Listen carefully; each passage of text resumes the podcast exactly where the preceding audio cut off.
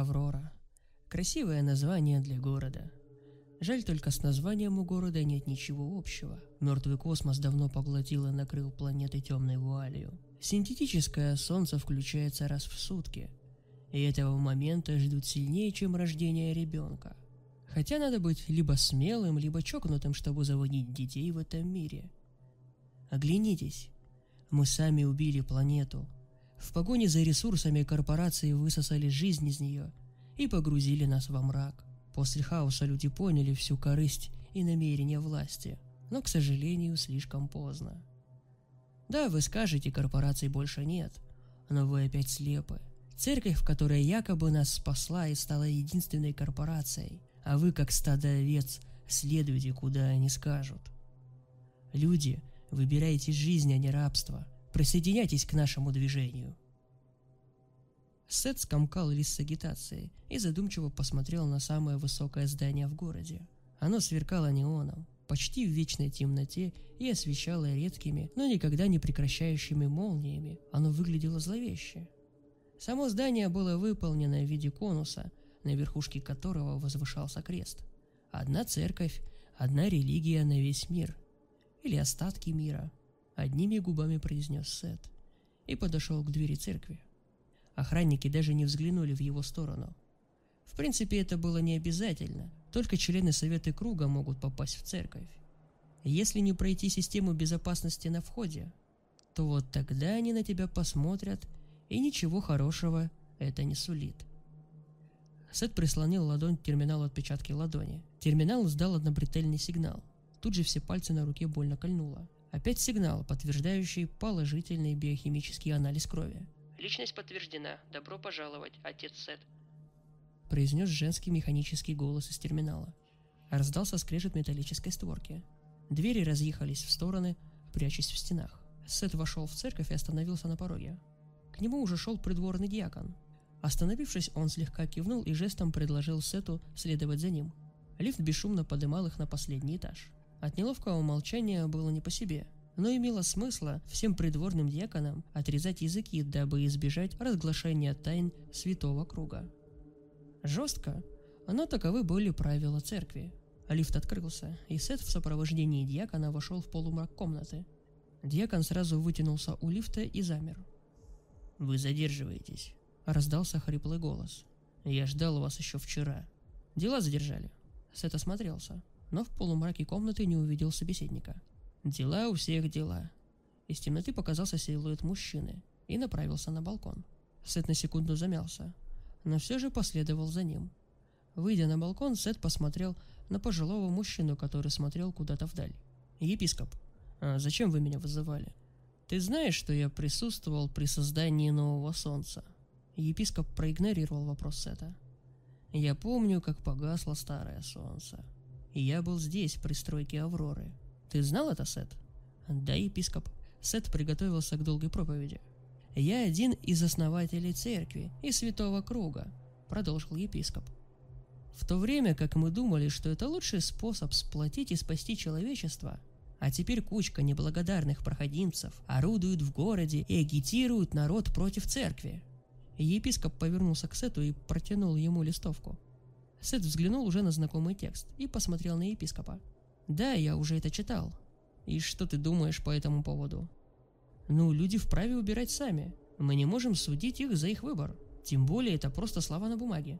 Сет отвел глаза от пристального взгляда епископа. Слова порождают хаос, Сет. Простите, епископ, но вы же меня вызвали не для того, чтобы обсуждать проблемы с солнцестоянием. Не называйте их так, гневно выкрикнул епископ. Они кучка неблагодарных отчепенцев, которых скоро поймают и прилюдно накажут. Повисло тягостное молчание. С этой епископ смотрели на темный город. С такой высоты он казался маленьким и пустым. «Но ты прав», — спокойным голосом сказал епископ. «Я вызвал тебя по другому поводу. Тебе нужно отправиться в Риган и осмотреть одного человека. Нам сообщили, что он одержим. Если это подтвердится, тебе нужно доставить его сюда». «Риган?» – удивился Сет. «Но разве там не оборудовали церковь для изгнания?» «Оборудовали. Но святому кругу нужно, чтобы именно ты привел его сюда». «Почему я?»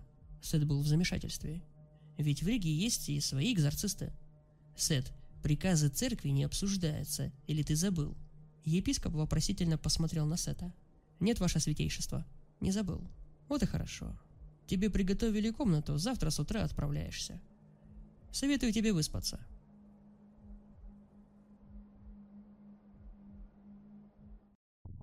Сета сопроводили в келью. Со времен Старой Земли эти комнатки вряд ли сильно изменились. Разве что добавили терминал пропуска и небольшой компьютер, в основном предназначенный для просмотра трансляций службы и внутреннего общения. У Сета не было допуска к компьютеру, хотя необходимости им пользоваться сейчас тоже не было. Завтра его ведут в курс дела, и все.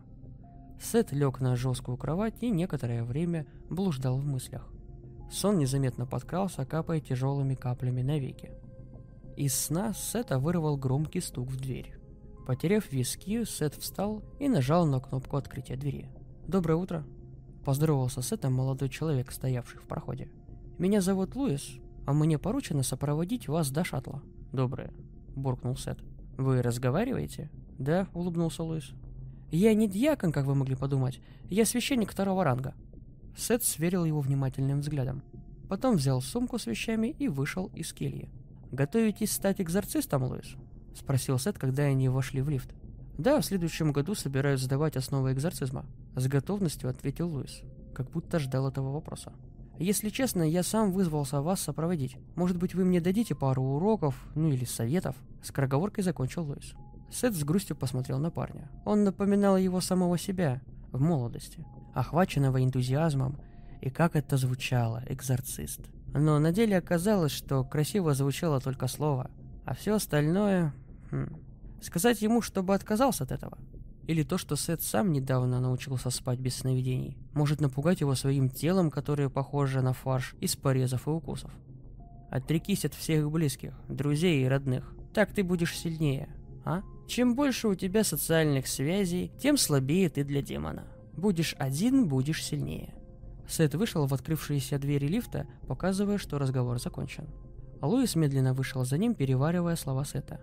Да, он слышал, что демоны используют против экзорцистов все, что смогут увидеть в их душе, но не думал, что настолько. Догнав Сета, Луис молча пошел рядом с ним. Так, думая каждый о своем, они подошли к небольшому шаттлу. Тут вся информация, Луис протянул Сету небольшую флешку. По прибытию вас встретят. Рад был знакомству. Луис протянул руку. Но Сет даже не посмотрел на него. Немного нахмурившись, он пошел в шаттл и занял свое место – Луис покраснел и быстрым шагом отправился к лифту. Ожидаемое время прилета 3 часа. Пункт назначения – город Риган. Раздался голос из динамиков. Сет достал планшет и вставил флешку. На флешке была одна папка с именем Криста. По обычаю в папке были фотографии объекта, небольшая документация и видео с признаками одержимости. Сет включил видеофайл. Ничего нового. Комната, кровать и объект в лице девочки – лет 80. Точнее не сказать из-за видоизмененного лица. Звук Сет не стал включать. Обычно на записи звук идет с помехами. Лучше узнать на месте. Сет выключил планшет, откинулся на сиденье, закрыв глаза и провалился в раздумие. «Сэр!» — кто-то потряс Сета. «Сэр, мы прибыли!» «Уже Риган?» — удивленно спросил Сет. «Да, вас уже ожидают».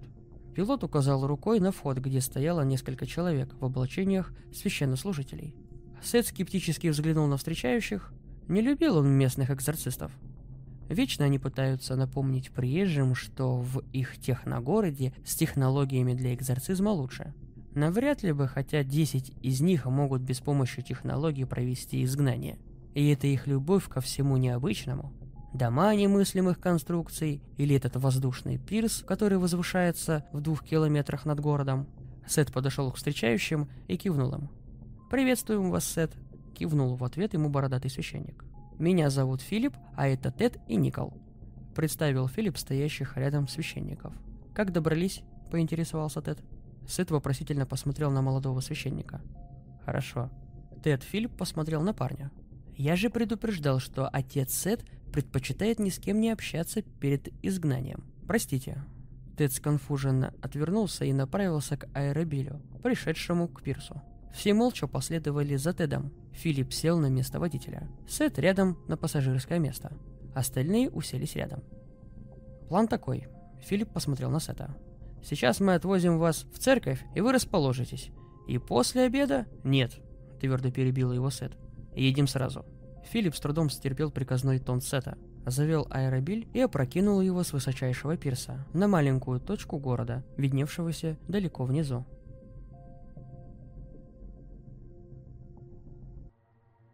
До нужного дома добрались весьма быстро. Особняк располагался на искусственном летающем фундаменте в виде снежной горы. Нынче, если у тебя много денег и ресурсов, покупка таких домов чуть ли не обязательно. Аэробиль опустился напротив крыльца. «Нам пойти с вами?» Немного равнодушно спросил Филипп Сета. «Нет», — покачал головой Сет. «В случае необходимости, за какое время сюда прибывает транспортный борт?» «Примерно 10-15 минут». Филипп рефлекторно посмотрел на наручные часы. «Хорошо, Будем на связи». Сет открыл дверь аэробиля и вышел. «Удачи!» – сухо произнес Филипп. Сет коротко кивнул и отошел на пару шагов, наблюдая, как аэробиль скрывается в пелене дыма. Со стороны дома послышались голоса.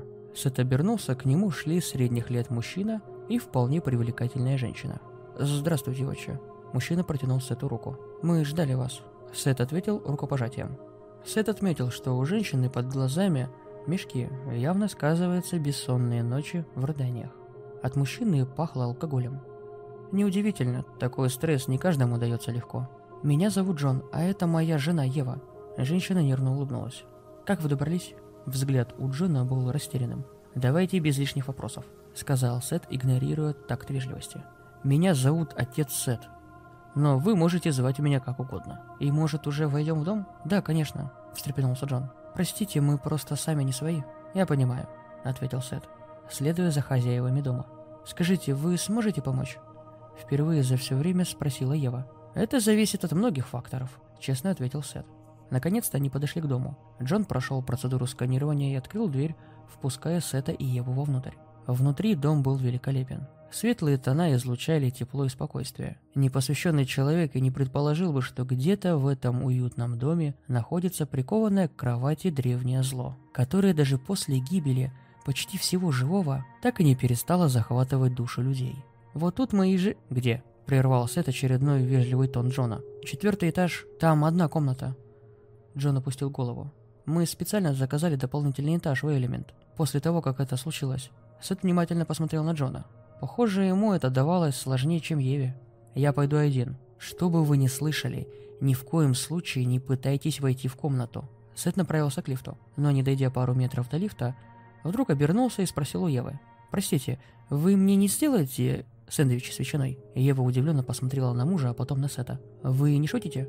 Чуть заминаясь, спросила она. «Нисколько», — серьезным тоном ответил Сет. «Голод прям пробивает, когда с демонами работаю». Спустя минут десять Сет уже стоял на четвертом этаже с тарелкой сэндвичей. От двери веяло чем-то неуловимым, но мерзким. Подавляющее желание подходить ближе.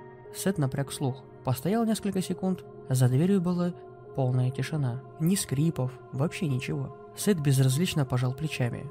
Взял с тарелки сэндвич и открыл дверь в комнату. Смородный запах ударил в нос. Сет поморщился и осмотрел комнату. Занавешенные окна, кровать и на ней девочка, демон внутри которой не спал. Он злобно смотрел на гостя. Сет не обратил ни малейшего внимания на одержимую. Оглядывая комнату, он безмятежно сживал бутерброд и создавал впечатление туриста на скучной экскурсии. Взгляд демона сменился на удивленно любопытный. Скинув голову на бок, он пристально разглядывал Сета. Сет доживал последний кусочек, поставил тарелку на тумбу. Сет замер на секунду, как будто что-то забыв. Затем, вынув из внутреннего кармана молитвенник, раскрыв его и вынул смятую сигарету. Демон вскинул брови и даже чуть приподнялся, насколько позволяли веревки, которыми он был привязан. Сет взял сигарету и глубоко, с наслаждением затянулся. Выпустив облако дыма, он первый раз за все время, что находился в комнате, посмотрел на демона в обличии девочки и произнес «Ну здравствуй, сука!»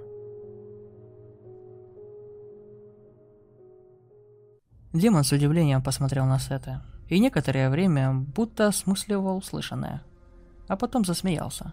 Со стороны эта картина выглядела устрашающе. Маленькая девочка смеется, как взрослый, немного двинутый головой мужчина. Сет спокойно посмотрел на демона. Дождался, когда тот перестанет смеяться, после он взял стул и сел напротив кровати. «Как твое имя?» Демон презрительно ухмыльнулся, но промолчал. Казалось, что ему интереснее изучать нового гостя. Сет, понимающий, кивнул и встал со стула. Подошел к кровати. Все так же, без малейших эмоций, он стряхнул пепел с сигареты, затянулся дважды и резко схватил девочку за волосы. Со всей силы ударил кулаком по лицу и тут же, вытащив окурок изо рта, затушил его об щеку девочки. Раздался вопль. Скорее не от боли, а скорее от неожиданности. Сет вернулся к стулу и сел. «Как твое имя?» — повторил он. Демон, слегка обалдевший от такого нетрадиционного метода, тихо рыкнул, обнажив почерневшие зубы, но все же ответил. «Нибрус», — прошипел демон. «Но это тебе не поможет». «Значит, ты шут?» — спросил Сет, вставая со стула. «Низший демон». «Это я шут?» Ниброс ринулся было на Сета, но веревки крепко держали его. «Я с тобой так пошучу, что ты будешь умолять меня, чтобы я не скормил тебя адским псам». «Да ты сам пес!» — ухмыльнулся Сет. «Я тебе пинками отправлю в крематорий». «Да? Ниброс снова рассмеялся. Возможно. Только ты даже не представляешь, что за этим последует». «О чем ты?» — нахмурился Сет. «Испугался?» Ниброс злобно посмотрел на Сета. Просто интерес. Пожал плечами Сет и, что было сил, ударил Ниброса в лицо ногой. Демон ахнул от неожиданности и ударился головой о железную спинку кровати. Сет схватил его за волосы и начал размеренно бить демона по лицу. Он остановился так же внезапно, как и начал. Отпустив волосы, он вытащил платок и обтер руки от крови. На костяшке оставались раны от попаданий по зубам. «Ну и кто из нас чудовище?» Сет посмотрел на демона. Тот повернул разбитое в мясо лицо и улыбнулся обломками зубов. «Священник, ты, по-моему, забыл, что тебе нужно спасать девочку, а не убивать ее». Нибра сплюнул кровь. «Я знаю свою работу. Сейчас Кристы здесь нет. Здесь только ты». «Твоя правда. Вот только она все чувствует. Противно засмеялся демон. Каждый твой удар». Сет на мгновение задумался, но тут же отбросил все мысли и достал небольшой прибор, напоминающий авторучку, только большего размера. «Знаешь, что это?» — спросил Сет, обходя кровать с другой стороны. «Твой заменитель подружки?» Ах, «Вы, демоны, такие стереотипные», — вздохнул Сет. «Такое впечатление, что вы там в аду насмотрелись фильмов из двухтысячных годов и подражаете этим второсортным актерам». Нибра со злостью посмотрел на священника и подался вперед, насколько позволяли веревки. «Стереотипные? Да ты жалкая пародия на то время. Я слышал о тебе, да-да-да. Самый сильный экзорцист. Неуловимый и безжалостный. Открытый для демонов, как книга, только читать в тебе нечего. Нибрас пристально смотрел на Сета и продолжил еще злее. Ты изловчился выгнать из своей жизни все, что могло тебя сломить. Остался без семьи и друзей, ни с кем не связан какими-либо чувствами.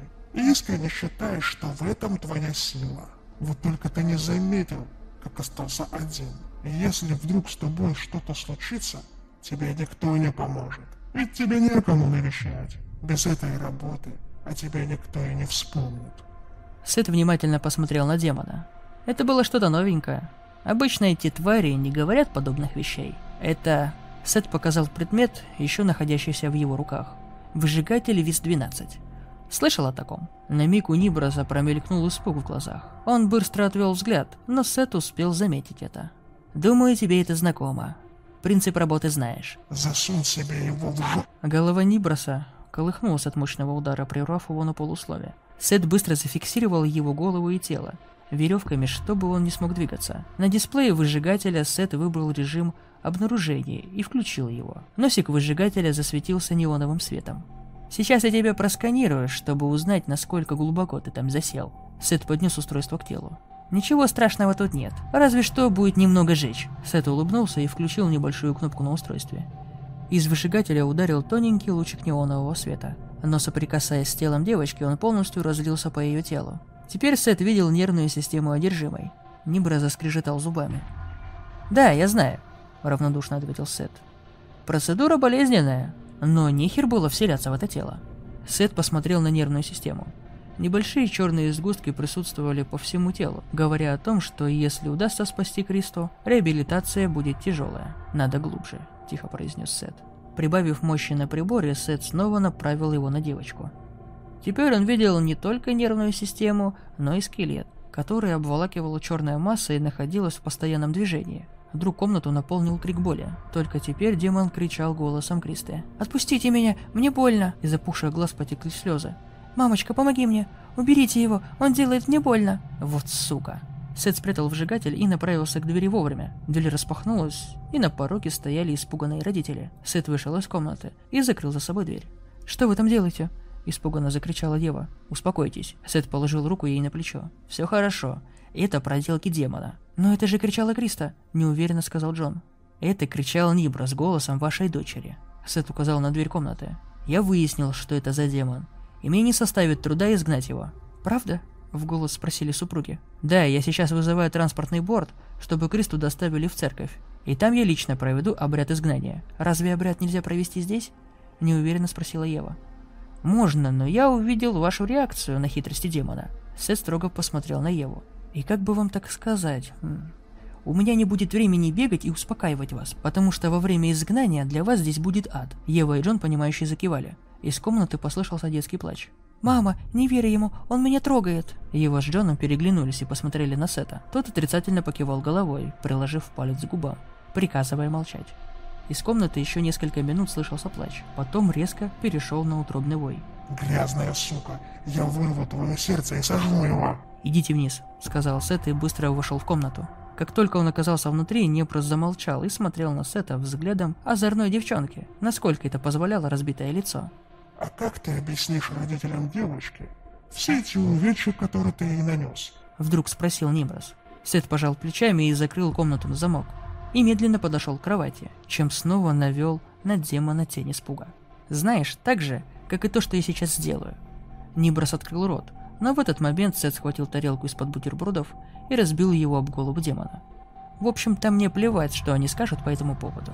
Сет достал из кармана пиджака телефон и набрал номер. «Алло. Да, все готово. Высылайте, Бор. Обряд будем проводить в крематории».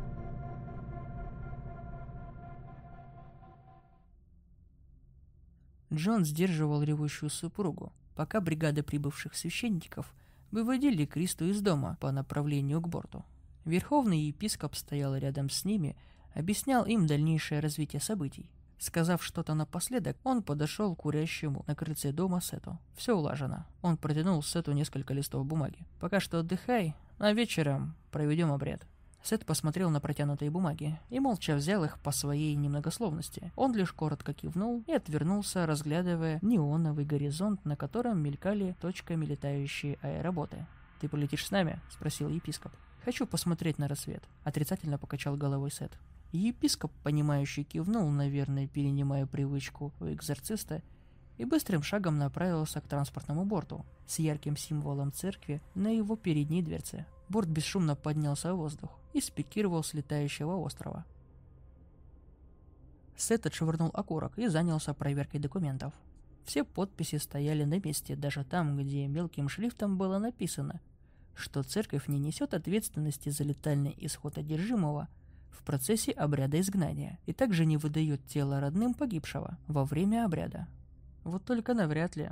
Находясь в таком состоянии, Джон и Ева ознакомились с этим пунктом. Сет засунул документы во внутренний карман и подошел к самому краю острова. Осторожно взглянув вниз, Сет сделал шаг назад. Голова слегка загружилась от высоты.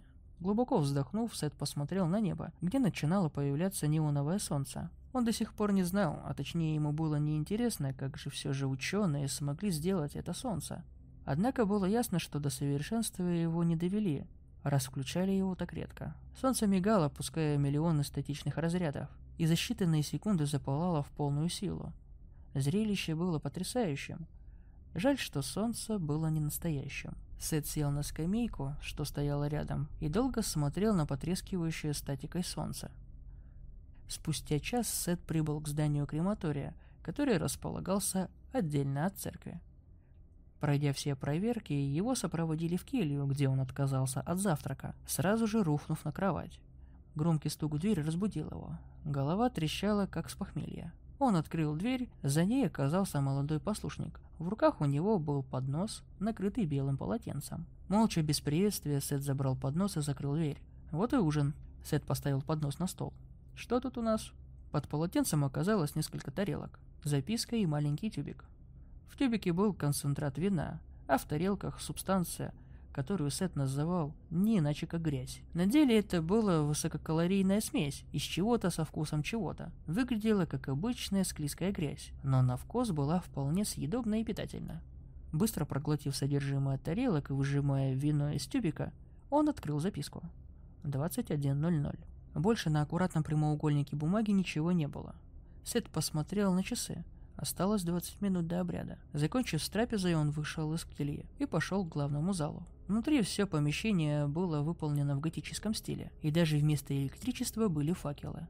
А охрана, стоявшая повсюду, в темных одеждах с капюшонами, придавала еще большую атмосферу. Сет подошел к двойной двери, на которой на латыни было написано «крематорий», и толкнул их. Перед ним открылась большая, абсолютно белая, даже белоснежная комната, посередине которой стояло устройство, похожее на летающую капсулу, но только без верхней части. Выглядело оно вполне безобидно, но именовалось не иначе, как «Экзорцист 7В». Внутри капсулы лежала Криста. Руки, шея, голова были надежно зафиксированы металлическими держателями. Сет подошел к капсуле и посмотрел на девочку. Вернее, на то, что от нее осталось. Сын шлюхи. Брызги слюны окропили лицо. Думаешь, все закончилось? Нет, все только начинается. Сет улыбнулся. В глазах промелькнул недобрый блеск. «Сэр, заткнуть ей рот», — спросил стоящий рядом послушник. «Нет, пусть повизжит». Послушник кивнул и направился к выходу. По правилам в помещении должен был остаться только Сет. Охрана шести человек находилась за дверью. Плюс за процессом наблюдали пять епископов, которые находились на застекленном балконе. И по мере необходимости могли общаться с экзорцистом через громкую связь. «Начинайте!» Эхо от громкоговорителя разнеслось по всему помещению. Сет подошел к капсуле, положил ладонь к колбу Кристы. Он закрыл глаза и начал шепотом читать молитву. Теперь сидевшая внутри девочка безуспешно пыталась его услышать.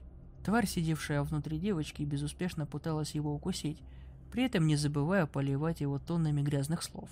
Молитва продлилась несколько минут, после чего Сет открыл глаза, посмотрел на девочку и, уже обращаясь именно к Кристи, сказал «Прости меня». Нибрас прекратил верещать и извергать маты из себя. Он уставился на Сета, что-то заподозрив. Быстро взглянув на балкон, потом снова на экзорциста, он прошипел. «Что же вы тут делаете?» Слова сочились ядом. «Отвечай мне!» Сет молча настраивал аппаратуру капсулы. А вот над телом девочки появился голографический экран, показывая в режиме рентгена все уровни тела Кристы. По бокам из капсулы вылезли разномастные приборы – напоминающие инструменты стоматолога, но не настолько примитивного вида. Поняв, что ответа он не дождется, Ниброс прищурился и спросил у Сета. «А нет ли греха за тобой, сын мой?» «Нет, ты не мой отец, мразь». Сет ударил девочку по лицу. «Не тебе меня судить». Демон расхохотался, как будто ожидал подобного ответа. Сет нажал сенсорную кнопку на голографическом экране, и Кристу за счет металлических держателей приподняла на несколько сантиметров. Там, где она только что лежала, что-то зажужжало. В ее спину впились сотни тонких игл. На экране высветилась нервная система, пораженная черной слизью. Помещение крематория разорвал нечеловеческий крик боли. «Понеслась», — произнес, не обращая внимания на крик Сет.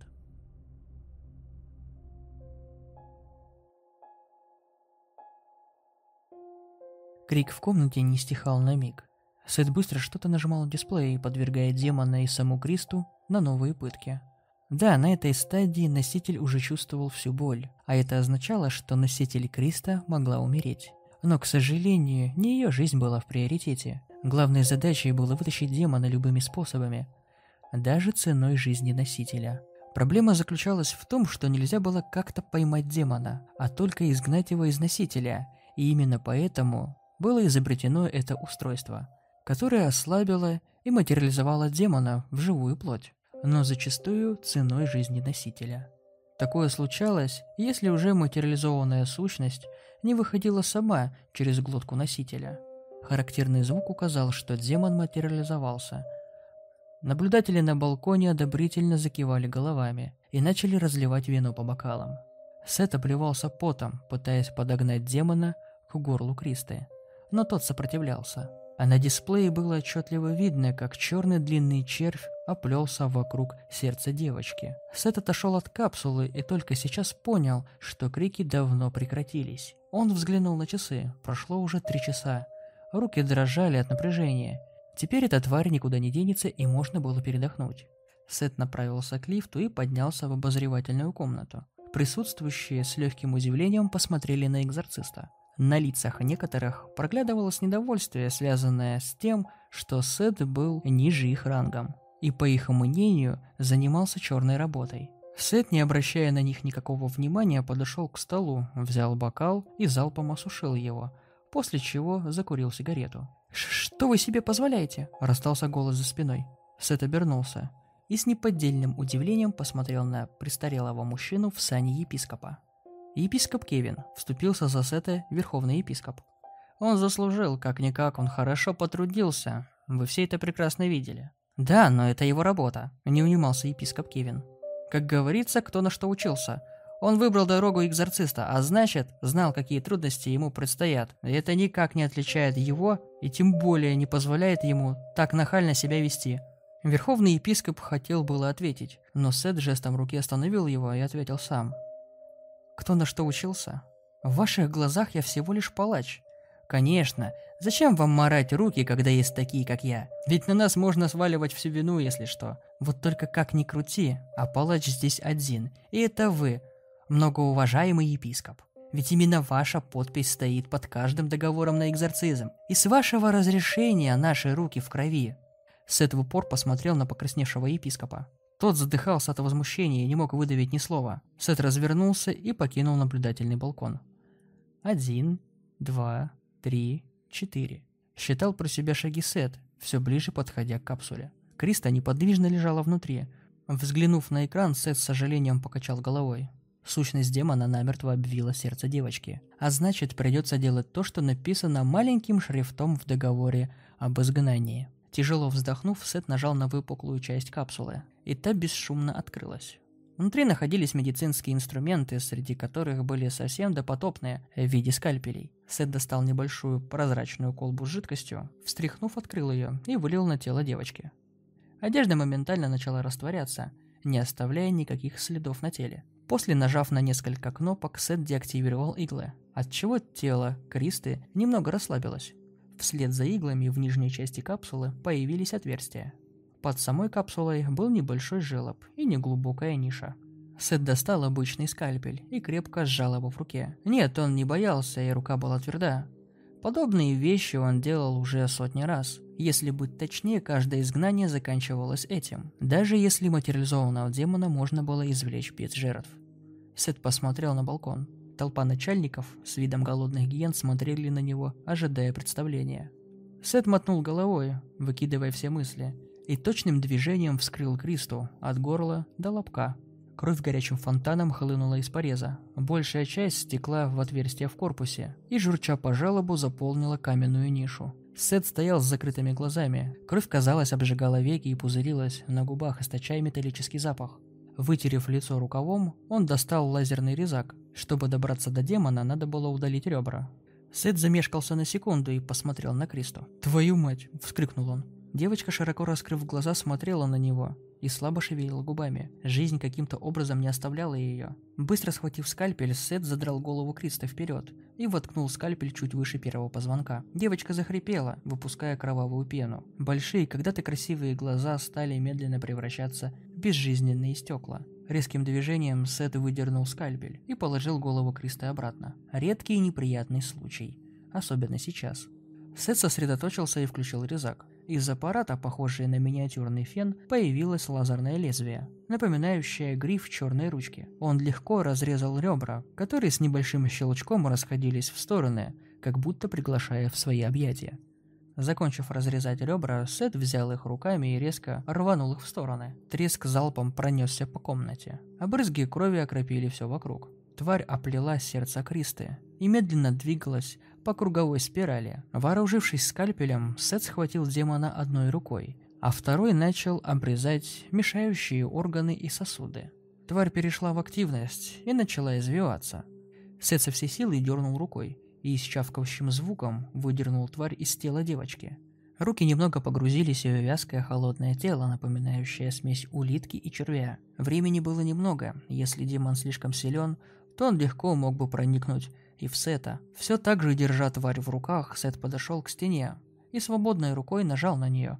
Стена сразу же исчезла, и на ее месте оказалась комната с энергетическим полем. Сет деактивировал его с помощью датчика отпечатков пальцев и со всей силы швырнул тварь вовнутрь. Энергетическое поле сразу же активировалось, а тварь, упав на пол, лопнула, образуя черные клубы дыма. Сет смотрел, как демон мечется в своей новой тюрьме. Позже ученый что-нибудь с ним придумает, но Сету не скажут, что именно, да ему было и неинтересно. На плечо легла чья-то рука. Сет обернулся, а рядом стоял верховный епископ Ринард. «Хорошая работа, Сет», — сказал Ринард, и жестом велел ему следовать за ним. Сет молча пошел за епископом. Все помещение было в крови. Над телом Криста уже склонились остальные епископы. И как гиены с интересом передавали друг другу пораженные демоном органы девочки. Выйдя на улицу, они еще долго стояли молча, глядя куда-то в горизонт. Кто расскажет родителям? Чуть охрипшим голосом спросил Сет, несмотря на Ринарда. «Думаю, что я. Это их убьет». «Я знаю. Девочку передадут в нормальном виде, никто даже не заметит, что было вскрытие. Если бы только в этом была проблема». Грустно усмехнулся Сет. Ринард, понимающе посмотрел на экзорциста и, похлопав его по плечу, молча удалился. Сет закурил сигарету и не спеша подошел к аллее, которая находилась возле крематория. Он всем видом показывал спокойствие и решимость, как будто полчаса назад он не вскрывал тело девочки. Нет, он ни о чем не сожалел и даже и не думал, но он искренне верил, что Криста, которая все это время стояла рядом с ним и которую не видел Ринард, все же отправится в рай. Сет сел на скамью и закрыл глаза. Иногда тяжело игнорировать своих призраков, особенно когда они никуда не уходят.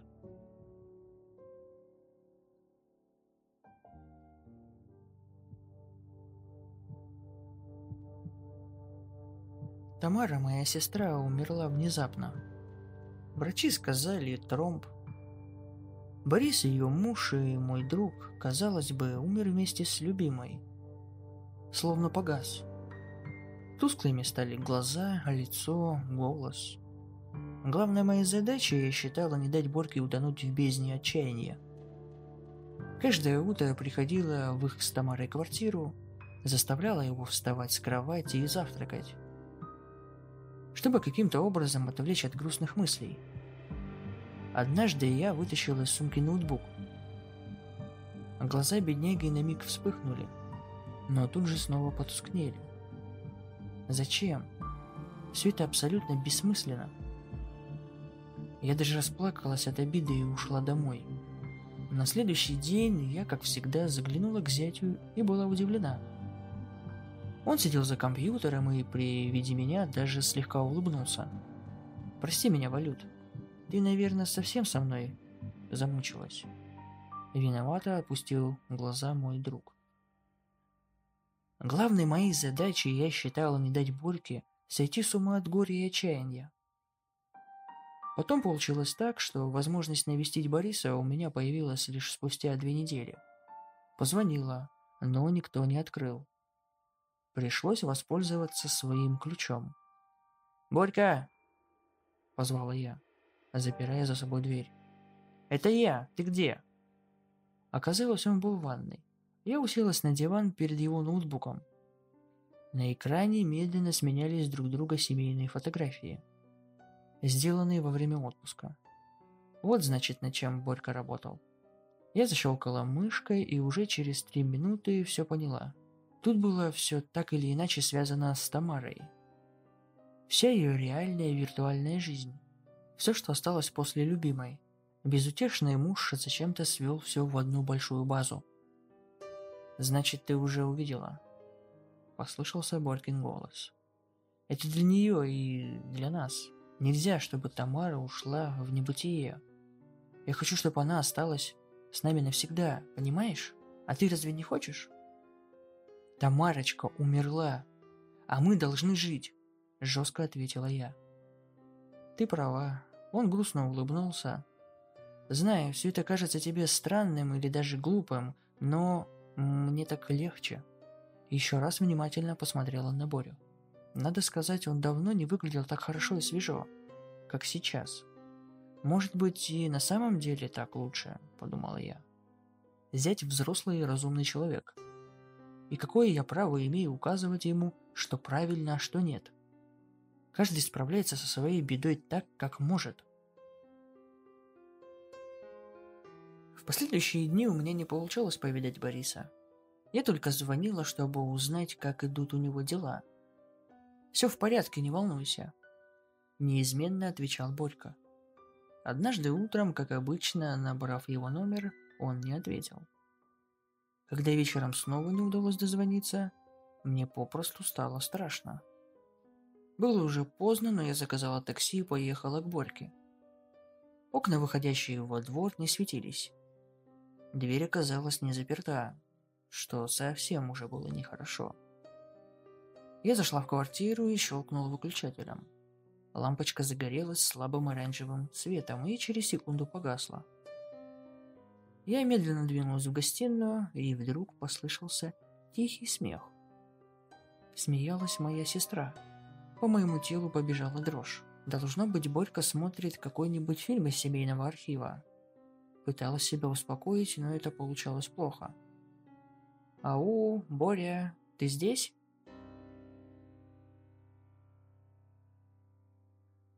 Никто не ответил. Я подошла к двери в гостиную и совершенно отчетливо слышала голос сестренки. Да, я многое узнала. Теперь я понимаю намного больше. Она говорила спокойно и даже весело.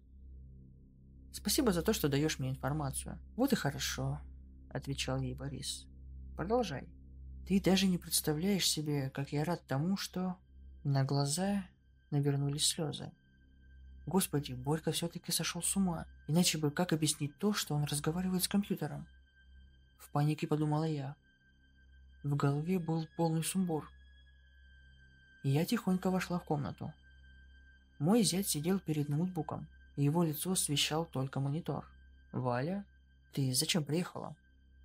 Спросил он таким тоном, как будто мой визит был совершенно не ко времени. «Ты не брал трубку, вот и я решила тебя проведать», — объясняла, приглядываясь к нему. «Прости, я вовсе не хотел тебя напугать», — пожал зять плечами. «Мобильник разрядился, а домашний, кажется, отключили. Ничего страшного». Я подошла поближе. «Борька, у тебя все хорошо?» «Все отлично», Похоже, мое появление всерьез его рассердило. «Тебе что-то нужно? Я слышала, как ты общаешься с компьютером». «Это всего лишь фильм», — раздраженно ответил он. «Я смотрел фильм с Тамарой». «Понимаю, я беспомощно улыбнулась. Но с фильмом не разговаривают. Дружище, мне нужно убедиться в том, что тебе не нужна помощь. Специалиста, кажется, что психиатра. Господи, как же трудно было сказать такое вслух. Боря тяжело вздохнул. «Не волнуйся, не нужно.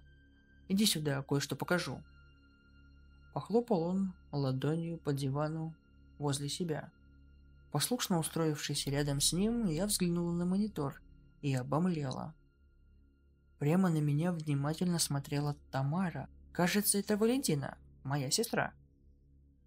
Она как будто не до конца была уверена в этом. Я узнала ее по фотографиям. Вот теперь я испугалась уже по-настоящему. Нечто на экране говорило голосом моей сестры. Выглядела как она, но совершенно точно моей сестрой не являлась.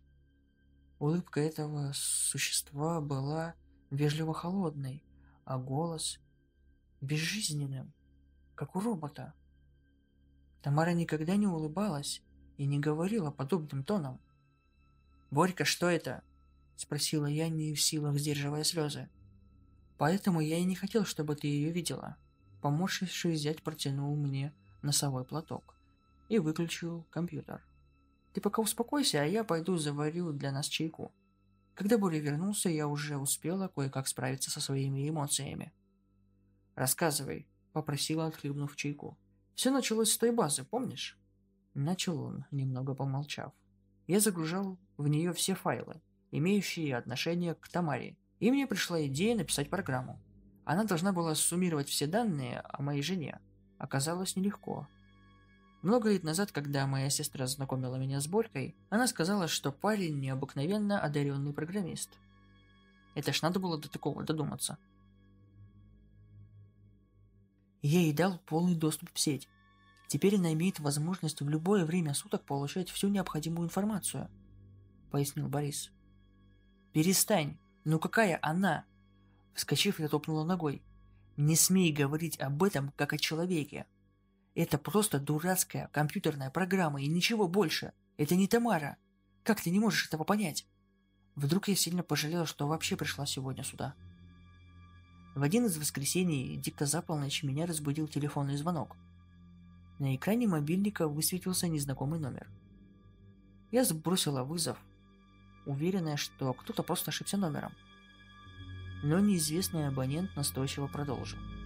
Пришлось ответить. Оказалось, звонил Борис.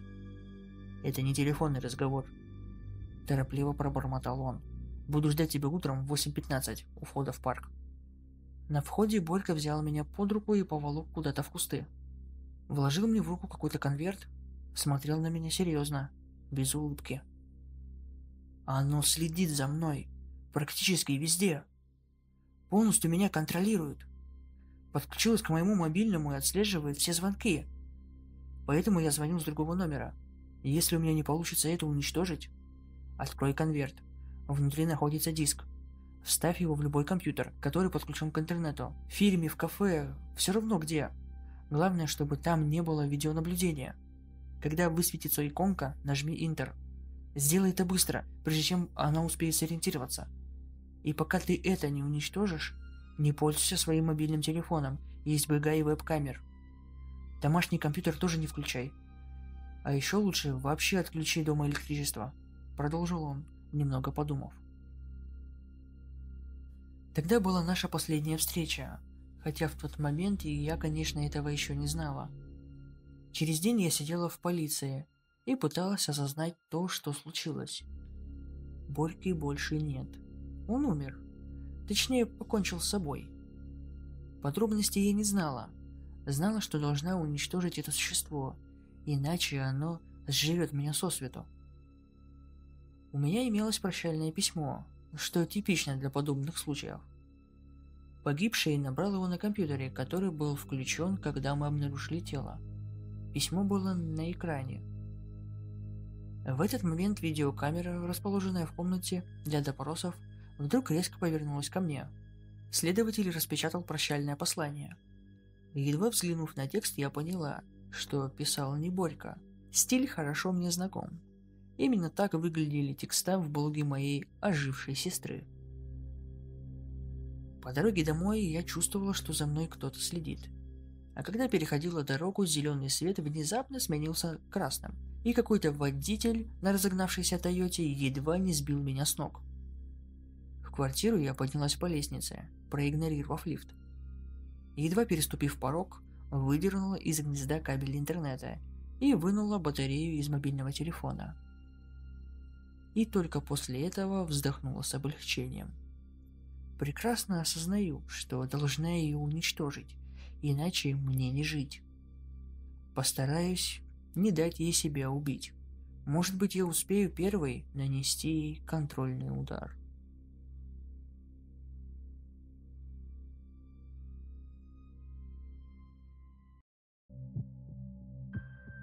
В начале нулевых я подрабатывал в маленькой гостинице в Москве, Вел учет постояльцев, за копейки которых едва хватало на плохую еду.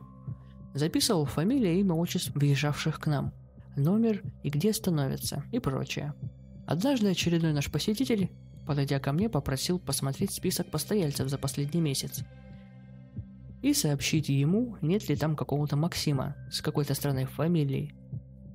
Делать такое не положено, однако посетитель человек примерно моих молодых лет – Оправдался тем, что ищет внезапно пропавшего друга. Так что я исполнил его просьбу. Никаких Максимов ни в последний месяц, ни даже в последние два у нас не останавливалось. Посетитель тут же приобрел сокрушительное выражение лица. Расстроенно попрощался и хотел уходить. Но я человек добрый. К тому же на рабочем месте, в отсутствие собеседников и вообще других людей, было крайне скучно. Потому я окликнул его и спросил, в чем дело. Это долгая история. Нервная натяжная улыбка. «Рассказывай, что ты, хоть выслушаю». Я был готов убить время как угодно. Человек вздохнул и, присев рядом со мной у стойки, представился Алексеем и рассказал.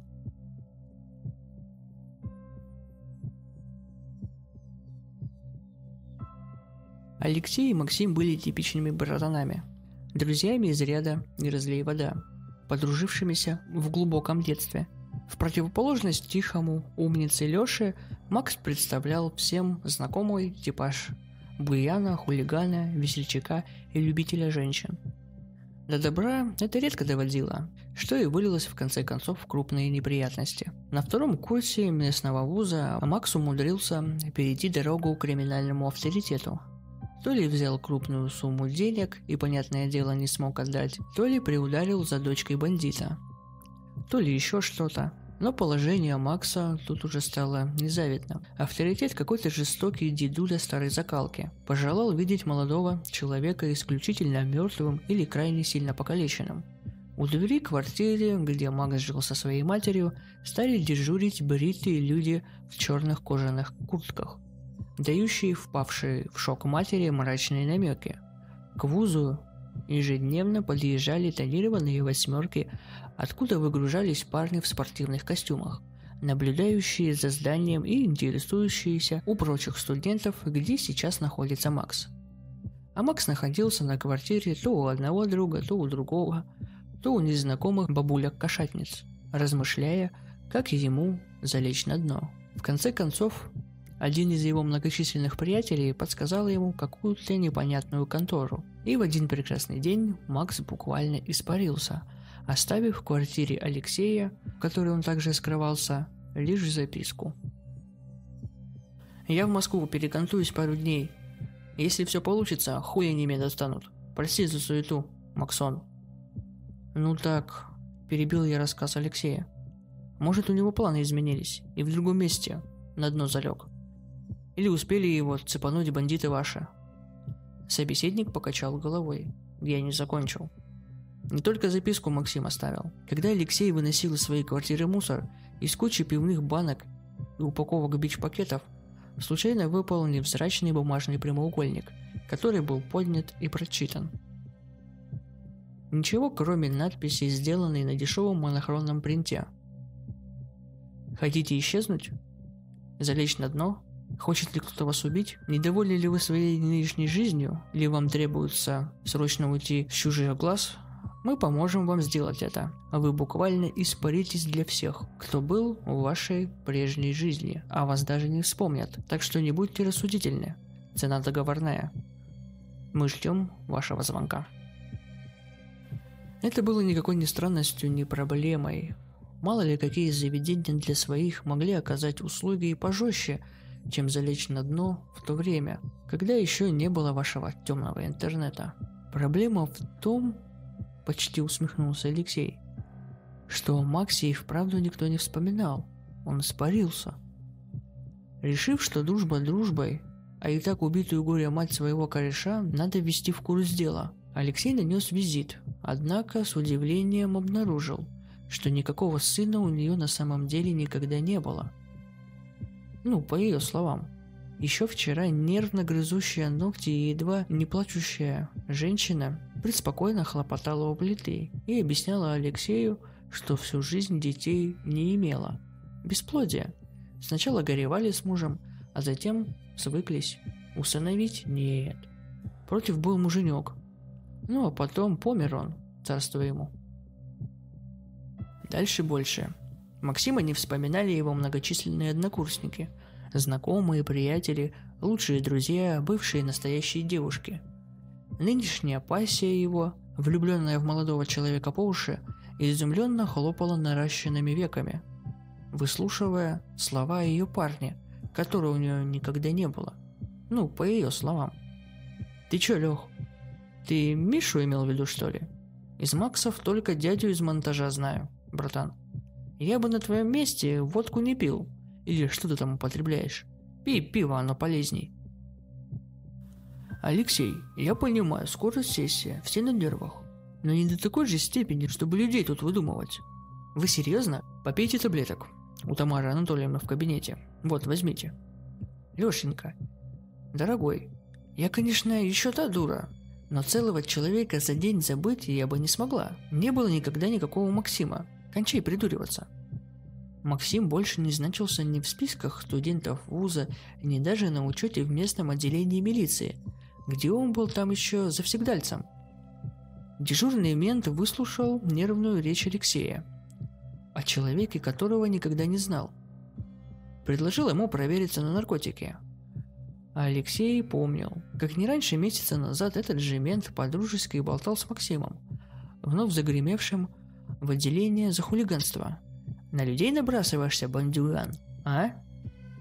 Отличник факультета, у которого Максим постоянно списывал работы, выдавал «Не, не, не знаю». Ручные гопники городского авторитета, буквально охотившиеся на Максима, мигом исчезли с улиц. Связаться с самим авторитетом Леша не мог. Но он тогда уже знал, что старый вор в законе не вспомнил бы никакого молодого студента, которого хотел убить. Телефон залегшего на дно не отвечал на звонки. Номер пропал из телефонной базы. Какой именно из знакомых переставшего существовать человека посоветовал ему загадочную контору по ликвидации прошлой жизни, Алексей также не мог узнать. «Отовсюду исчез», – бормотал собеседник. «Из памяти, из всех списков.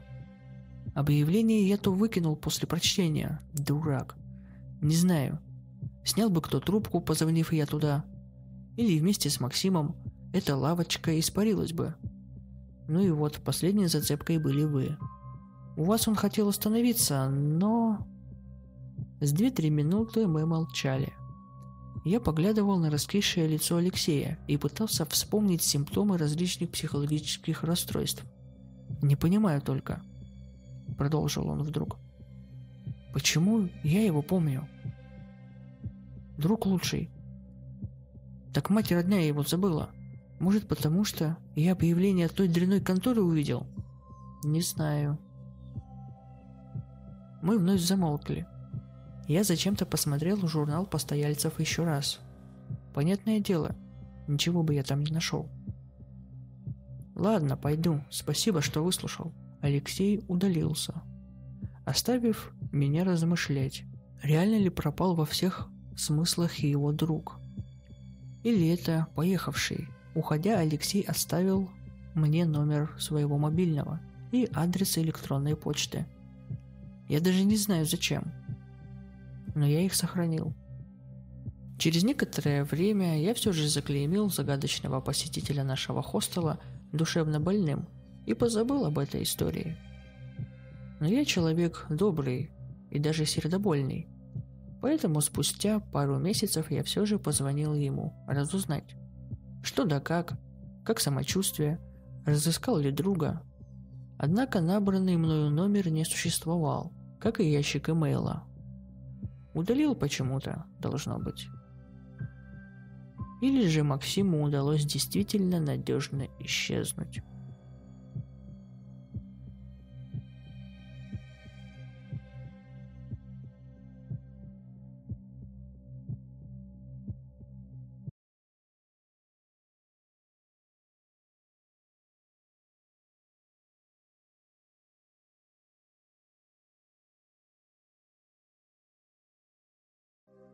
Я коллекционирую психов. Не в том смысле, что делаю им трепанацию черепа, достаю мозг и храню в банке. Это все же уже уголовщина. Да и толка нет. Да не этих психов, которые содержатся в специальных медучреждениях и проходят оздоровительные курсы седативов, электрошока и паршивого питания. Мне нравится выслушивать рассказы о том, как они видят этот мир. Таких эдаких домашних психов – которые даже часто не состоят на учете у соответствующего специалиста, а просто что-то там себе мастерят, живя на отведенной им государством площади. Видимо, из меня бы вышел отличный психиатр, но администрация нашего медицинского университета, к сожалению, никогда не считала пьяную драку в общаге поводом для гордости и стремилась избавиться от зачинщиков как можно скорее. К счастью, полезно не только психологам и психиатрам, а еще менеджерам активных продаж. Так что не бедствую, а бывшее призвание переросло в хобби. Более-менее знакомые в курсе моего пристрастия к коллекционированию и стараются по возможности подкидывать мне яркие экземпляры. Так случилось и в этот памятный мне раз. Звонок застал меня по дороге с работы. «Привет, парниша!» То была Ленка, бывшая одноклассница. Несмотря на специальность программист 1С и приличный такой кругозор, легко обходилось в повседневной жизни сотни слов и выражений откровенно паразитического свойства. За что еще по школе, кстати, получила прозвище Элочка, так к ней и прицепившаяся. «Салют, Эл, как оно?» – ответил я. Ой, шикарно! Я тут с таким мрачным мальчиком познакомилась, просто жуть. Он все мне про мрачные подпространства какие-то говорил, говорил. Затараторила она. Счастлив за твою мрачную шикарную личную жизнь. Чего звоним-то? Я решил прервать этот поток незабутневного сознания, ибо, насколько я знал Лену, продолжаться оно могло довольно долго. Хамите, парниша, он мне не личный. Судя по голосу, Ленка надулась. «Ну, не личный и ладно», — сказал я примиряющая. «По какому поводу я удостоился чести слышать твой милый голосок-то?» Ой, так он же псих. А ты же у нас по психам убиваешься. А я это вспомнила. Вот так услышала про подпространство. И вспомнила, и подумала. Шикарно. Ты же собираешь типов мрачных. И сказала ему, что на днях завалю к нему с приятелем. Он типа тоже мрачный и подпространство любит. А ты где ща? Оживилась Ленка. Да вот, к опере подъезжаю. Слегка оторопев от резкой перемены темы, ответил я. Лол, я ща вот на опере с подружками тусуюсь. Вытряхивайся с быдловозки. Поедем на такса до этого типа мрачного. Ленка назвала адрес, и мы поехали. Она же обратилась ко мне. Я с ним на реалке-бухалке встретилась. Он такой все Васюле нашему админчику про интернет и Вторую мировую войну все говорил.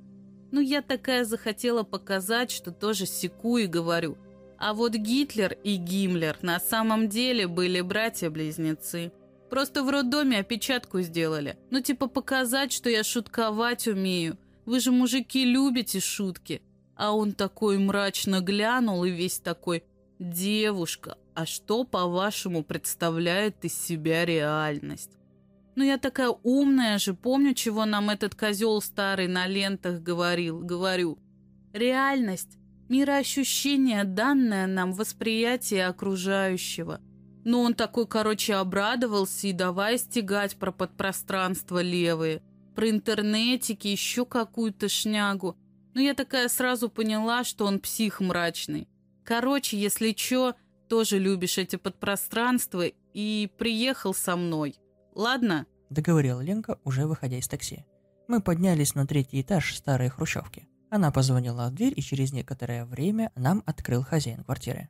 «Здравствуй, Лена. А вы, должно быть, Илья». Голос был прокуренный и глухой, под стать его обладателю. Худощавому парню с ворохом темных местами уже сединой волос и усталым взглядом слегка запавших глаз. «Проходите», «Ой, приветики, Костюля! Да-да-да, это Илюша, про которого я тебе говорила. Он тоже сечет в этих твоих подпространствах и вообще интересовался». Ленка смешалась бы под тяжелым взглядом хозяина квартиры, но тут же полезла в немаленьких размерах и психоделической расцветки баул, повсюду таскаемый с собою и упорно называемый модной дамской сумочкой. Доставил две бутылки характерной формы и торжественно произнесла – Мальчики, сейчас в Европах модно пить портвейн. Хотели с девчонками распить. Понижая голос, сказала она мне. Скептически глянув на этикетку, гласившую «Агдам, вино белое, крепленое». Я подумал было объяснить Ленке разницу между красным вином и крепленным бренди и виноградным соком, разбодяженным спиртом. Но переглянувшись с хозяином квартиры и прочитав его взгляд примерно те же мысли, решил оставить это на потом и двинулся вместе с остальными в зал. Обстановка квартиры была характерна для человека, чья деятельность плотно связана с IT-индустрией. Массивный, явно переделанный под компьютерный стол с хорошим монитором и колонками на нем, наверное, никогда не выключающимся системным блоком под удобным креслом. Подле общая легкая запущенность квартиры. Видимо, в понимании хозяина порядок – это главное, что я знаю, где что лежит здоровенный плакат на стене, то ли с каравеллой, то ли с фрегатом, лихо вздымающийся на гребне волны, и надписью «Keep Speeding». Компьютерное железо, лежащее временами на самых неожиданных местах, что было не характерно, так что рабочий системный блок был не один. Я насчитал минимум 5 компьютеров. Некоторые совершенно новые, с огромными корпусами типа Tower, некоторые старые со снятыми крышками и списающими грязью жесткими дисками, но также, как кажется, вполне успешно работающие. У него тут что, импровизационный дата-центр, что ли? Примерно на эту тему я размышлял, пока мы пили первую бутылку. За знакомство, за погоду, за прочее за. Когда первая бутылка подошла к концу и все окончательно перешли на «ты», я подумал, что уже самое время осуществить то, зачем я пришел, и пополнить свою коллекцию. И сказал, «Константин, Лена сказала, что ты интересуешься параллельными пространствами, и даже у тебя есть собственная теория». Хозяин глянул на меня и ответил, «Не без этого. Вот ты мне лучше ответь, как воспринимаешь эту реальность?» По тебе заметно, что человек ты, мягко скажем, нестандартный. Я даже надеюсь услышать что-то в ответ оригинальное, вольного изложения на тему одной из мировых конфессий. Я призадумался, а действительно как? И что для меня есть жизнь реальность? Втюхивание изо дня в день товара, из ряда роскоши, ходячим денежным мешкам. Мое невинное хобби. Надежда на то, что в будущем все будет не так хорошо, чушь какая-то. А реальность? Мироощущение, данное нам в воспитании. Так что ли? Дьявол, видимо, портфель покрепче обещавших девяти оборотов. Мне кажется, что реальность, прежде всего, зависит от того, как мы на нее смотрим. Выдавил я из себя. Уже хорошо, ухмыльнулся он. А если бы мы смотрели по-другому? Или вообще б никто никак бы не смотрел?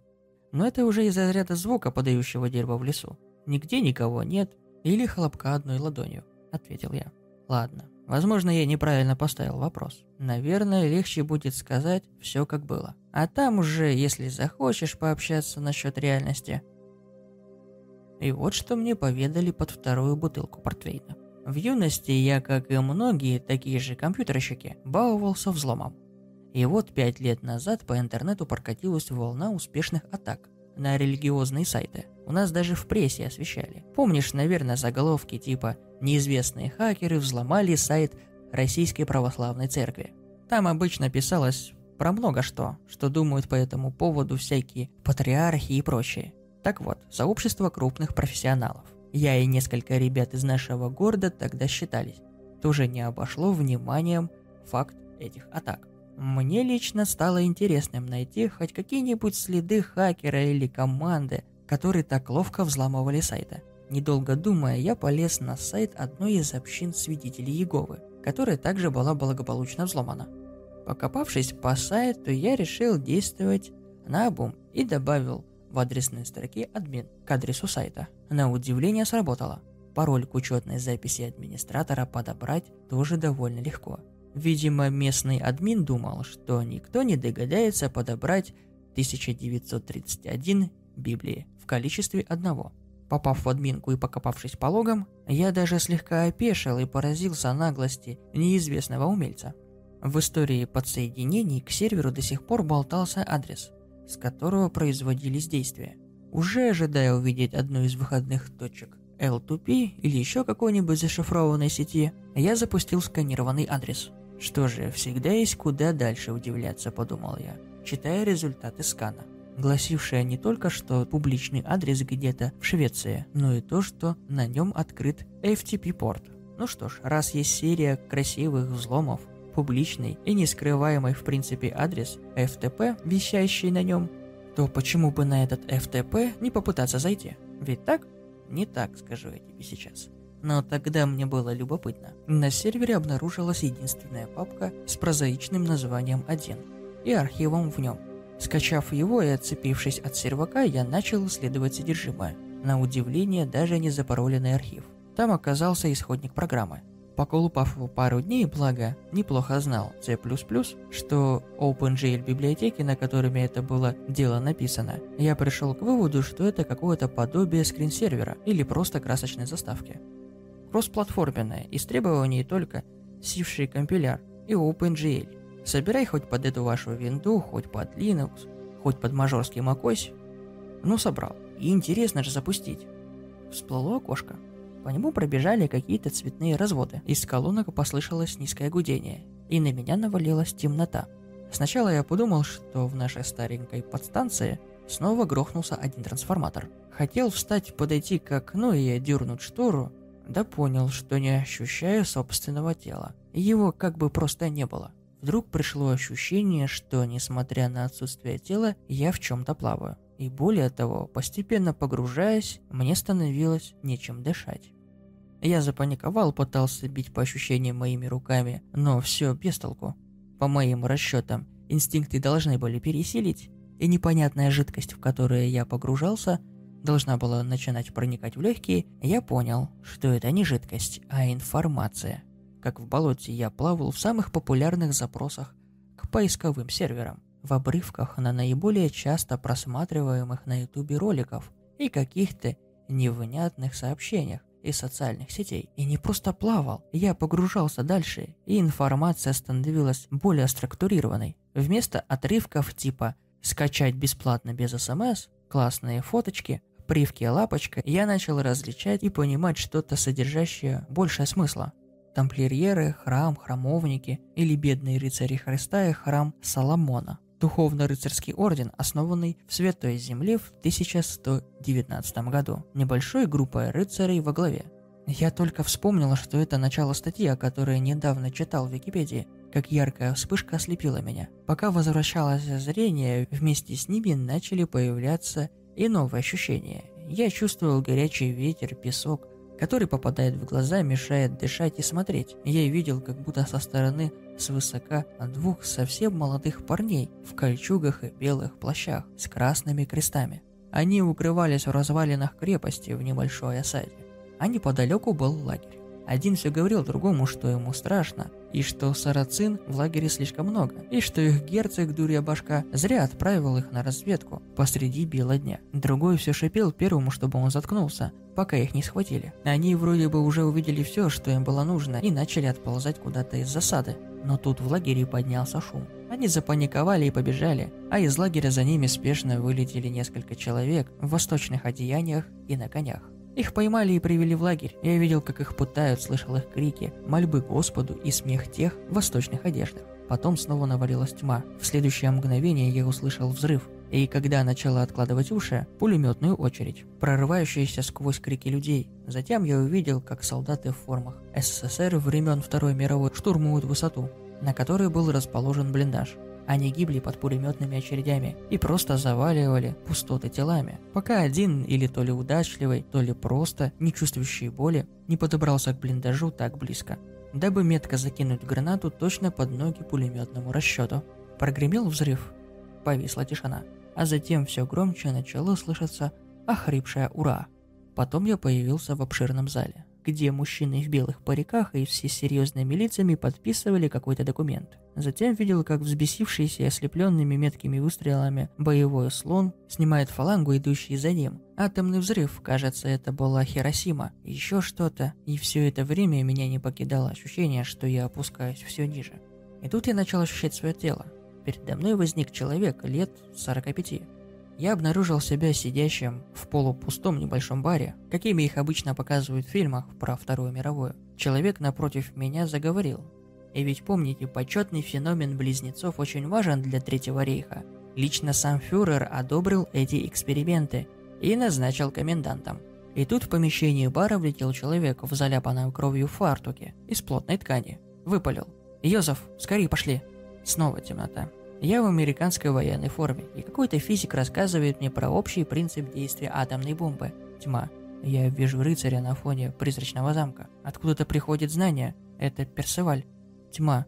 Сенат. Восхождение Цезаря. Я опускаюсь ниже. Теперь я сам Йозеф Менгеле. И с волнением осматриваю военнопленных в лагере. Периоды темноты настолько короткие, что походят на большие вспышки. Темные вспышки. Я открываю врата Франциску, ставшему позже Франциском Первым, и потом я же получаю нож в спину от того, которого считал соратником. Вспышка. Сгорбленный и уродливый слуга говорит мне «Да, хозяин!» И дергает за рычаг, спуская электрический разряд по телу, распластавшемуся на операционном столе. Вспышка, кровь на ступенях Сената. Что это? Как так? Почему Брут? Вспышка. Я прикован цепью к столбу, и надо мной уже дымится помост. Я проклинаю вас, продажные псы, а в ответ мне летит «Смерть Демолю, смерть еретику!» И все это время я опускаюсь все ниже и ниже. Вспышка. Мой самолет сбит под Ла-Маншем, и серая гладь воды неумелимо приближается. Где-то в небе ложится на курс материку истребитель с черными пиками, начерченными на борту. Момент столкновения. Какой же твердой может быть вода на таких скоростях? Ломаются стекла кабины, корежится корпус. Что-то острое попадает мне в ногу. Некогда разбираться, я пытаюсь выползть, но тяжесть промокшего снаряжения неименуемо тянет на дно. Воздуха, мне не хватает воздуха. Так я и проснулся. Посреди зала. Нелепо барахтаясь на полу и хватая ртом, душный и пыльный, но в тот момент такой сладкий для меня воздух. И знаешь, когда я дышался, до меня дошла одна простая вещь. Та информация, которую накопило человечество в электронном виде, она не просто хранится, она живет. Где-то там, на просторах сети, юнцы в белых плащах с красными крестами бегут с именем Господа на устах. Истекает кровью Цезарь на ступенях Сената, сжигают ведьм, избирают первого папу, добывают первый огонь. И ведь это логично, информация в электронном виде – это не книга, которая будет просто лежать. Она каким-то образом организуется. Более того, возвращаясь к вопросу, с которого все началось, что есть наш мир, если не информация? И вот ты сейчас сидишь на кухне, потягиваешь пиво из моей заначки, дымишь своим мажорным капитаном Блэком, в зале спит эта курица, которая, как мне кажется, которая ни хрена не поняла, надеясь на вечернее времяпрепровождение другого рода, и поэтому уснула в самом начале моего рассказа. Перед тобой сижу я и несу полную колесицу. А ты уверен, что все мы именно здесь и сейчас? А в том эти два мира, тот, которым мы привыкли считать созданный нами, и тот, которым мы привыкли считать настоящим, никогда не сольются. Я вот как-то не особо. Поэтому я помогаю тому миру развиваться, храню информацию – Вдруг они потом вспомнят, что я им далеко не враг. Я криво усмехнулся, достал трубку и вызвал такси. Пошатывающаяся походкой добрел до зала и разбудил Лену. Мы уехали. Лена, унося с собой разочарование по поводу скучного вечера, а я, наверное, увезя еще один экспонат для коллекции. Через неделю я купил себе первый двухтерабайтный жесткий диск. Сейчас у меня таких уже три. Собираюсь вот уже на следующей неделе брать четвертый. А потом, видимо, еще один системник. Тот, который есть, больше не потянет. Как думаете, этого будет достаточно?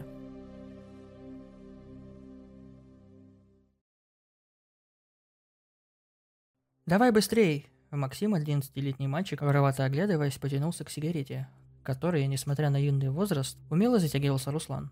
Поздним вечером друзья находились в одном из подсобных помещений интерната для неблагополучных подростков. Вкушали прелести взрослой жизни – самозабвенно курили. «Ну что, сегодня?» – спросил Руслан, выпуская кольца дыма. Среди рабочего инвентаря в маленькой кладовке было крайне неудобно сидеть на корточках, но мальчики привыкли. Уже более года она была тайным местом для обсуждений и принятия важных решений. «Сегодня, сейчас», – перехватывая сигарету, ответил Максим. А утром косой догадается, что выболтал лишнего, и не видать нам клада – Максим и Руслан с самого детства жили в интернете, в городе Рязани. Брошенные родителями-алкоголиками, они сдружились с самого детства и всюду ходили вдвоем. Об усадьбе какого-то богатого барона им рассказал 15-летний парень из интерната. Именно он, Костя по кличке Косой, поделился, что там вполне может быть зарыт клад. И в доказательство он хвастался распечатками старых карт и архивов, подтверждающие его предположения. Эту информацию он собирал целый год, перерыв все важные источники информации. Найдя клад, он собирался сбыть его на черном рынке и уехать жить в Сочи, где, по его словам, находился его отец. Максим с Русланом тоже мечтали о лучшей жизни. Их родители были запойлыми алкоголиками, и помощи и заботы от них ждать не приходилось. Именно в тот момент ребята решили опередить Косова. Этим вечером, напоив парня и украв карту у спящего товарища, они под покровом ночи сбежали из интерната. Переночевав на вокзале, мальчишки рано утром затарились продуктами и отправились в путь, предвкушая добычу и отличный отдых. Они двинулись вдоль трассы, избегая встречных машин. Максим хорошо помнил, как однажды, в надежде поймать попутку, они попали к бдительному мужчине, который отвез их в полицейский участок.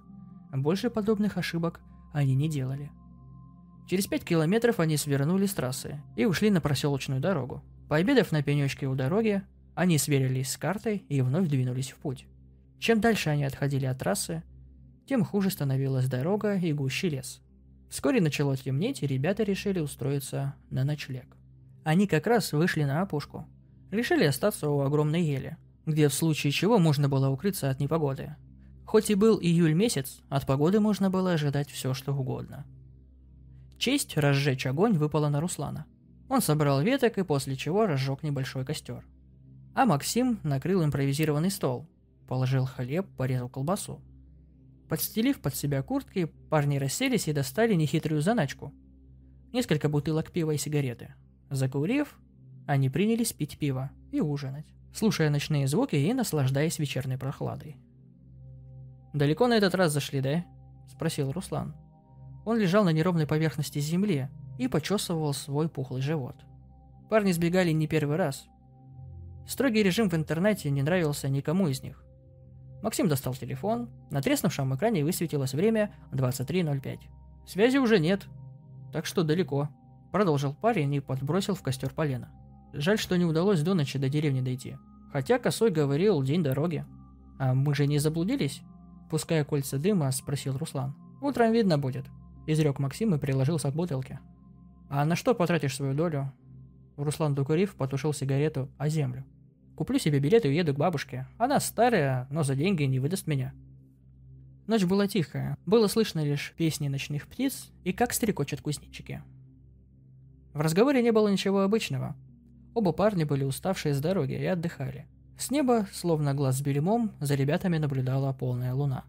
Мальчикам не было страшно. Такую даль редко кто забирался, без надобности. Бродяги старались держаться вблизи города, где можно было раздобыть еду и выпивку. Поэтому парни удивились, когда со стороны зарослей в 10 метрах раздалось неоднозначное шуршание. Руслан вдруг замер. Бутылка, занесенная для очередного глотка, зависла в воздухе. Максим прижал палец к губам, давая понять, чтобы друг молчал. Но шорохи не повторились, и мальчики выдохнули. «Как думаешь, здесь волки водятся?» – спросил Руслан, испуганно озираясь по сторонам. Он подсел ближе к огню и ногой задел полено, а в небо взметнулся скоп искр – «Навряд ли. Может, заяц или лиса», — помотал головой Максим. Одним глотком он выпил остатки пива и швырнул пустую бутылку в кусты. «Мусорите, юнцы!» Хриплый голос из кустов заставил мальчиков подскочить на месте. Максим полез в рюкзак в поисках ножа, который, как назло, затерялся среди вещей. «Извините, ребятушки, я не хотел вас напугать». Из кустов вылез хозяин голоса. Но в сумерках было сложно разглядеть, кто он. «Что вам нужно?» – спросил Максим придавая голосу как можно более уверенный тон. «Ничего, ничего такого». Выставив перед собой руки, вышел человек к детям и медленно подошел к костру. Перед ребятами предстал человек с обросшей бородой и волосами, так что видно было только глаза и нос. И сквозь дырки свитера парни увидели костлявое тело, покрытое грязью. Когда мужчина подошел ближе, парни поняли, что это старик. «У меня сторожка там, недалеко. Я увидел костер и решил подойти», я так давно не видел никого в этих краях. Вы же не против компании старика?» Оглядев незнакомца Максим, решил, что вид бродяги не вызвал особых опасений. Обычный старик, каких полно среди бомжей. Да и не против компании, он ничего не имел, поэтому согласно кивнул. «Присаживайся, старик», — сказал он и потянулся за очередной бутылкой. «Угощайтесь». Руслан протянул старику хлеб и колбасу. «Ой, спасибо, ребятишки, ой, угодили. Улыбался он в бороду. Я в последний раз колбасу ел лет пять назад. Старик с удовольствием откусил от бутерброда. Я тут ем в основном только то, что поймаю. Может, пивка? Предложил Максим, чувствуя себя щедрым, как никогда. Не откажусь. Расцвел старик с набитым ртом и потянулся за бутылкой. Некоторое время было слышно только чавканье. Максим пристально вглядывался в лицо старика. Но тот сидел так, что в отблесках костра было видно лишь нижнюю часть седой бороды и грязные колени, торчащие из дыр потертых штанов. Но захмелевший парень находился в прекрасном настроении и поэтому решил завести беседу. «Как звать?» – бесцеремонно спросил он у незнакомца. Он намеренно обращался к старику на «ты», давая понять собеседнику, что они наравне. «Степан я», – дружелюбно ответил старик. «Михайлович, а как вас величать?» Мальчики тоже представились. «Давно ты тут живешь?» – снова спросил Максим вглядываясь в скрытое в ночном полумраке лицо старика. «Да почитай, с девяностых», — охотно ответил старик, подтягивая пиво. Как с работы уволили, так и жена меня и выгнала из дома за ненадобностью. Первое время по городу ходил, но не по душе мне люди стали. Я и ушел в лес. Набрел здесь на лесную сторожку, так и тут остался. А кем вы работали? Включился в беседу Руслан. учитель я был, засмеялся старик. И Максиму показалось, что в темноте у него глаза неестественно сверкнули. Биологию вел в младших классах. Вдруг ни с того ни с сего Максиму стало неспокойно. Где-то очень глубоко в него вгрызся маленький червь в тревоге, причину которого он сам не мог себе назвать. Было желание встать и разглядеть незнакомого гостя. Но почему-то он этого не сделал. «Ух ты!» – удивился Руслан. «Это мой любимый предмет был в школе». Радостно он поделился со стариком. Максим почувствовал, что бродяга явно понравился малому. Они еще некоторое время увлеченно беседовали. В суть разговора Максим не вникал. Но в отличие от Руслана, учиться он не любил, ровно как и учителей. Считал их снобами. Поэтому парень, закурив, принялся любоваться пламенем. «А почему вас уволили?» – не унимался Руслан. «Это было недоразумение. Не хочу вспоминать», – отмахивался старик. «Молодежь, а вы ночевать тут будете?» «Да? А, а вы не против?» – спросил Максим, борясь с зевотой. Спать действительно хотелось сильно. «Нет-нет, конечно, не против. Ребятки, хочу и вам отплатить добром. Потому что вы тоже были добры ко мне». Он глухо крякнул. «Я приглашаю вас в гости. Переночуете под крышей». «Спасибо, дедушка». Руслан был явно доволен. Ночевка под звездами, конечно, была романтичнее, но он был рад и нормально поспать. Без страха, что ночью их побеспокоят обитатели леса. Максим лениво перевернулся на другой бок, медля с ответом. Но Руслан уже подскочил, полез в рюкзак. Достав старый фонарик, посветил, вокруг ища пожитки. «Сейчас только вещи соберем», — суетился Руслан, скидывая в рюкзак все, что попадется под руки. Максим немного разозлился. Они с Русланом договаривались всегда принимать решения вместе. А тут его друг даже не посмотрел в его сторону, когда соглашался на предложение старика. Но, пораскинув мозгами, Максим все же решил присоединиться. Ночевка на улице ему тоже не нравилась. Старик со своего места молча наблюдал за ребятами. Не помогал и не мешал. Лишь изредка прикладывался к бутылке, делая из нее очередной глоток. В какой-то момент луч фонаря выхватил из темноты лицо старика. И Руслан увидел, как тот улыбался, глядя на них. Фонарь задрожал у него в руках. Максим, заметив, что друг замер, тоже оглянулся. Но увидел только то, что старик сделал шаг назад. «Не свети в глаза, малец!» – захрипел дед. Но парень словно остолбенел. «Ты чего?» Максим схватил за руку друга и выронил фонарь. «У него что-то с зубами», – растерянно прошептал Руслан. «В смысле?» Не понимая Максим, но все же шагнул в сторону к старику. Тот медленно сделал еще шаг назад. «А что у тебя с зубами?» — спросил он, направляя луч фонаря в лицо старику. А Руслан стоял за спиной Максима. «Покажи!» «Сказал же, не светите в глаза!» — процедил старик и оскалился. Максим совершенно четко увидел ряд острых клыков. А Руслан приглушенно вскрикнул. «Твою мать, что за хрень?» – испуганно проболтал Максим. «Ты что сделал с зубами?» «Сточил», так удобнее охотиться. Еще шире улыбнулся старик. И уже не таясь, подошел к костру. В отблесках огня его улыбка была похожа на хищный оскал. Парни вник протрезвели. «Ты что, больной? На кого ты охотишься?» – спросил Максим, инстинктивно отступая назад. «На людей, конечно», – прошептал старик. И прежде чем сказанное дошло до осознания ребят, он набросился на Максима. Выбив фонарь из его рук, он отшвырнул парня в сторону, словно тряпичную куклу. Упав на спину, Максим приложился головой о землю и на секунду потерял ориентацию в пространстве. Человечина очень вкусная, особенно дети. Словно сквозь сон слышал он бормотание старика. Потом до слуха донесся вскрик и тихая возня. Собрав силы, Максим поднялся. Отблески пламени плясали на грязном свитере старика, который стоял спиной к Максиму. Он также увидел Руслана, прислонившегося к дереву. Старик словно подружески обнимал его друга – так сначала показалось Максиму. Он даже немного растерялся, уставившись на них. Но вдруг старик развернулся, и Максим увидел, как, прижав руками парня к бокам, старик вгрызался зубами в шею, так что кровь залила лицо обоих. Руслан лишь слабо сопротивлялся и хрипел, запрокинув голову.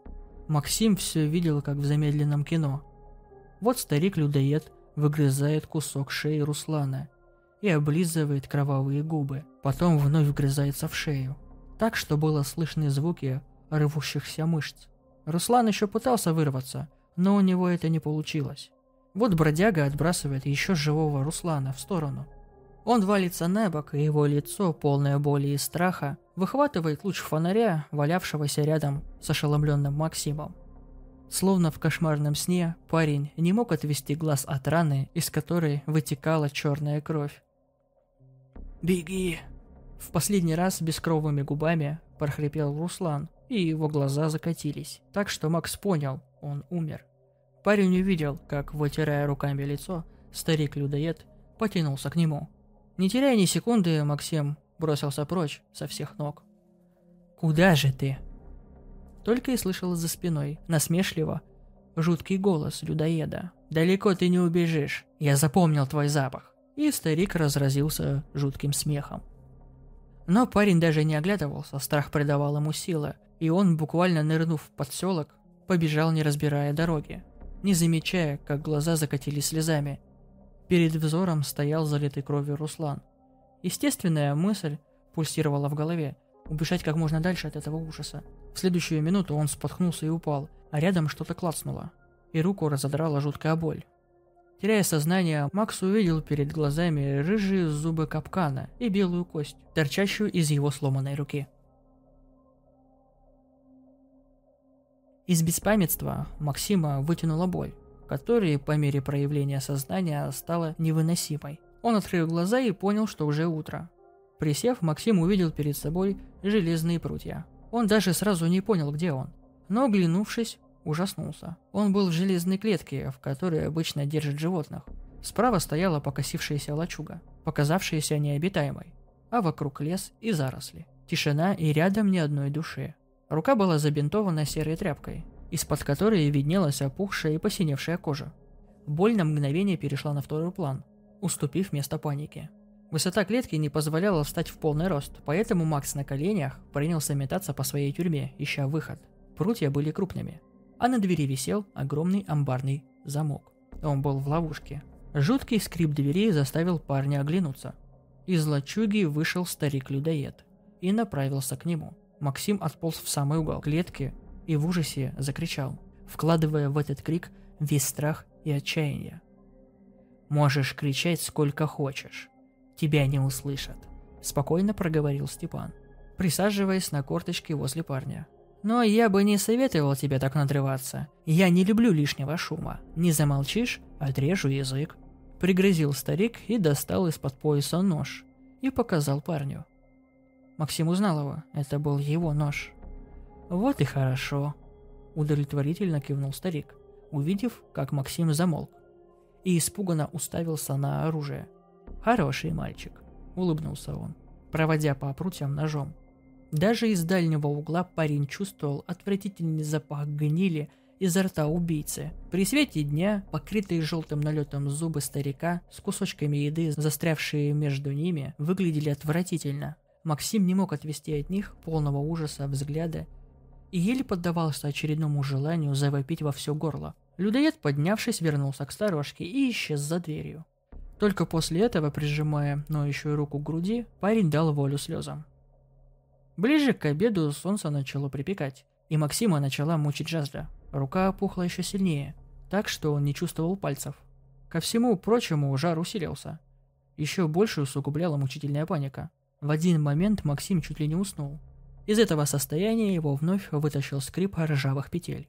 От страха он встрепенулся и уставился на приближающегося к нему Степана. В руках он нес металлическую миску – Подойдя к клетке, он присел и достал из-за пазухи ключ. Открыл замок и поставил миску в клетку. «Обед!» Гаркнул он и смотрел на бедного парня оценочным взглядом. «Чего, рука болит?»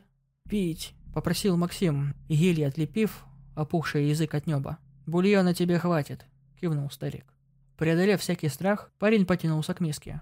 В мутном вареве плавала пара кусков мяса, но ему было все равно. Схватив миску, он сделал жадный глоток. Макс даже закрыл глаза от удовольствия. А когда открыл, на дне миски среди кусочков бледного мяса увидел вареный человеческий палец.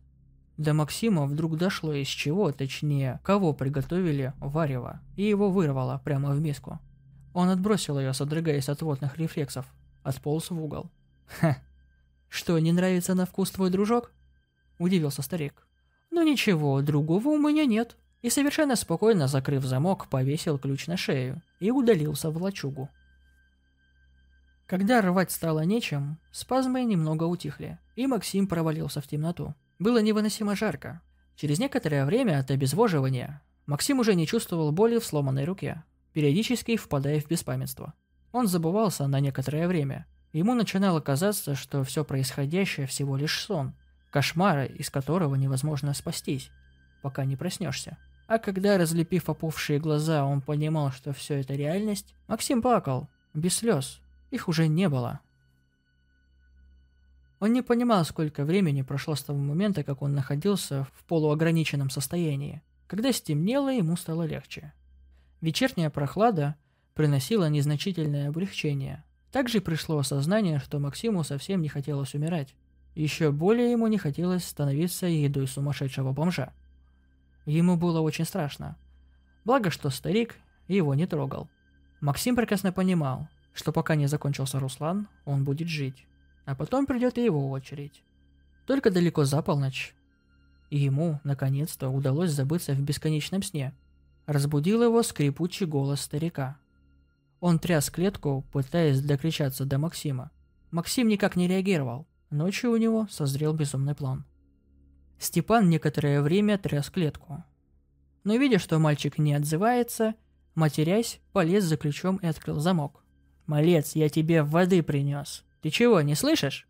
Максим почувствовал, как тот трогает его за ногу. «Ты что, сдох, что ли? Вот паршивец!» «Как так-то, а?» – озабоченно заворчал старик.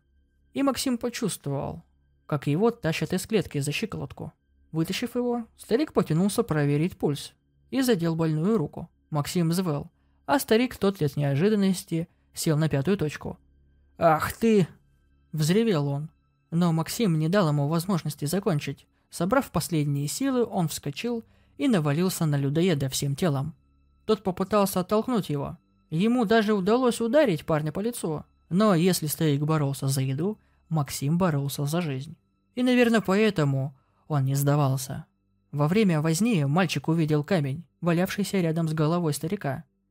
И не раздумывая, он схватил его и со всей силы приложил его о голову старика. Тот затих. Обливаясь потом и испытывая огромную слабость, Максим сполз с бессознательного старика и огляделся.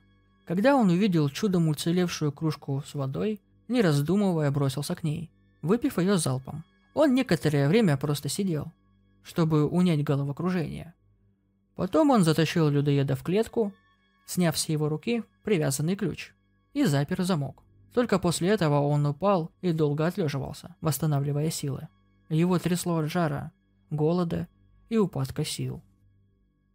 Утром было пасмурно, и поэтому Максим еще мог идти. Прижимая больную руку к себе, постоянно падая и поднимаясь, он шел вперед. Дорога была бесконечна, и ему казалось, что он никогда не выберется отсюда. Все время мерещилось, что людоеду удалось выбраться из клетки, и теперь он идет за ним по запаху, как ищейка на охоте. Это подгоняло его и не позволяло останавливаться. Рюкзак на спине оттягивал плечи, но Максим даже не думал его снимать. В нем была последняя память о его друге. Небо затянуло серыми тучами. И поднялся ветер. Вот-вот должен был пойти дождь.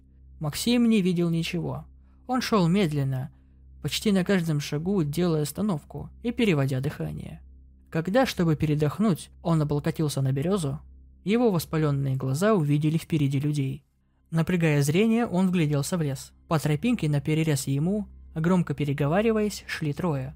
В дождевиках с накинутыми на глаза капюшонами. «Помогите!» Максим вложил в крик последние силы. И это сработало. Люди обернулись и направились в его сторону. Силы покидали парня, и он сполз по стволу. «Это ж Макс!»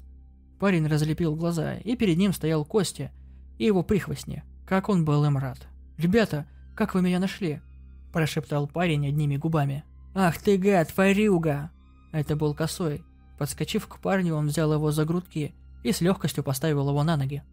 Максим не сопротивлялся. Сил не было даже возразить. «Решили меня обокрасть? Где твой жирный дружок?»